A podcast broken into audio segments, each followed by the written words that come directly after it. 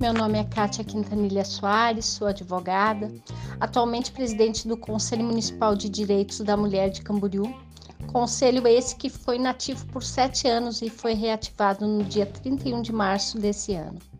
Vim falar um pouco sobre o tema de violência doméstica contra a mulher e informar que, lamentavelmente, tivemos um aumento nos índices de feminicídio e violência doméstica de forma nacional, tendo aumentado de 2019 para 2020 1,18% os crimes de feminicídios no Brasil.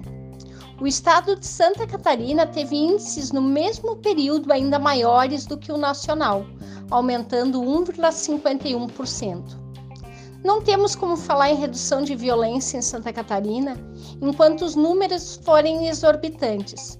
Somente no ano passado, a Polícia Civil recebeu mais 61 mil denúncias de violência doméstica, ou seja, uma média de 5 mil catarinenses foram violentadas por mês, 171 por dia e 7 a cada hora.